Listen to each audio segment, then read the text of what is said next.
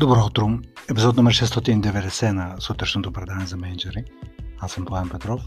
А темата за тази сутрин е промените и принципът на Питър. За хората, които се занимават с менеджмент малко повече или малко по-старата генерация, принципът на Питър го познават много добре, тъй като той идва от 60-те години. Принципът на Питър е публикуван за първи път, честно, а всъщност, в 1969 година в едноименната книга на Лоренс Питър и Реймонд Хол. Тези двама автори анализират множество данни от системата на канадското образование и бизнес и извеждат следния принцип, който е и принципът на Питър, а именно в една организация хората се стремят да достигнат своето ниво на некомпетентност. Сега това е малко объркващо, нали, как така да достигнат, но реално така се получава на база на и се установява на база на техните изследвания. Ако се замислите малко по-нататък в подкаста, може и на, на база на вашия, вашия опит да се окаже точно така. В една организация хората се стремят да достигнат своето ниво на некомпетентност. Хората не спират кариерата си на място, на което са най-компетентни, а на едно ниво отгоре. Какво означава този принцип? Този принцип обяснява защо често срещната некомпетентност в различни области, не само в бизнеса и на други места. Сега ще ви дам няколко примера за това.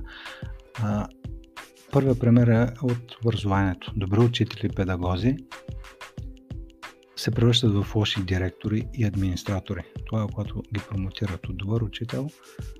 Понякога може би ще стане добър директор, но по-вероятно е да се появи ситуацията да се задейства принципът на Питър, ако не може заложено този човек да бъде добър а, менеджер, защото в крайна сметка директорите са пак някакъв тип менеджери, много лесно добрите учители могат да станат лоши директори. От света на армията добри офицери се превръщат в лоши дипломати. Добри експерти се превръщат в лоши менеджери или, или добри менеджери се превръщат в лоши изпълнителни директори. И под лоши имам предвид такива, които не се справят добре с работата си, не че са, лоши хора, естествено имам предвид с лошо изпълнение на очакванията към тях. Така се получава, че менеджерите се промотират до едно ниво над компетентностите си. Над компетентностите си. С увеличаване на нивата се увеличават и вероятността за провал на следващото ниво. Повечето хора, които достигнат до нивото си на некомпетентност, се справят достатъчно добре, за да не бъдат уволнени, но вършат работата си посредствено.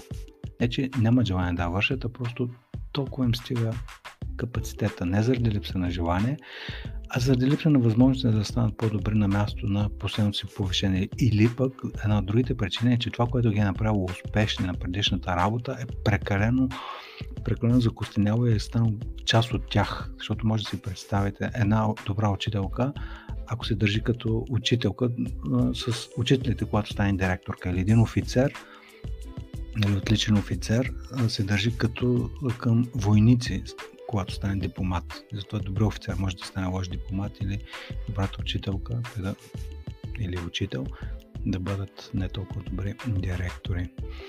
А, в едно от изследванията в тази книга, която ви споменах от начало, се посочва, че 80% от ежедневните проблеми в организациите могат да бъдат проследени и обяснени с некомпетентно решение на някой среден менеджер не на изпълнителния директор или на експертите, а на средните менеджери, които са промотирани на едно ниво над възможностите си. Така, реалната работа на всички нива се върши, на менеджмент работа, няма предвид, от хора, които са все още, все още не са достигнали до нивото си на компетентност, но вървят към него. Има два начина да се справите с принципа на Питър. Сега вече съм към финала на днешния епизод. След малко ще ви, кажа, ще ви кажа двата начина, също и малко въпроси за себе анализ и екипна дискусия, упражнение с екипа. На първо място, първият начин, по който може да се справите с принципа на Питър е да, се, да търсите помощ. Т.е. да идентифицирате, че просто ако става въпрос за вас, че просто каквото и да прави не усещате, че тази работа е за вас. Един от сигналите, по който може да разберете дали това ниво, на което се намерите в момента не е подходящо за вас е много прост. А, лично за мен това е лакмус тест. Доставя ли ви удоволствие работата? Ако работата не е източник на радост и удоволствие, много трудно ще бъдете добри в нея. Ако не сте добри, просто ако не ви доста, дори след като обичайно сте се запознали с работата, ако все още не ви носи радост и удоволствие, трудно е да бъдете добри в нещо, което не ви доставя радост. Тоест, първото нещо да търсите помощ за справяне на настоящо ниво и втория начин, може би се сещате вече, връщане на едно ниво надолу. Това е съвсем естествена практика, не е нещо невиждано, но, но аз, аз съм бил свидетел на това нещо в а, големи компании да се случва. Има може би някакво притеснение, някакъв срам първоначално, нали, че от едно ниво човек слиза на, на стъпка назад, но реално а, една стъпка, ако една стъпка по-надолу означава удоволствие и радост от работата, това е. И сега няколко въпроса за себе анализ. Въпрос номер едно. На кое ниво на компетентност оперирате в момента? Тоест на оптималното или едно ниво над оптималното.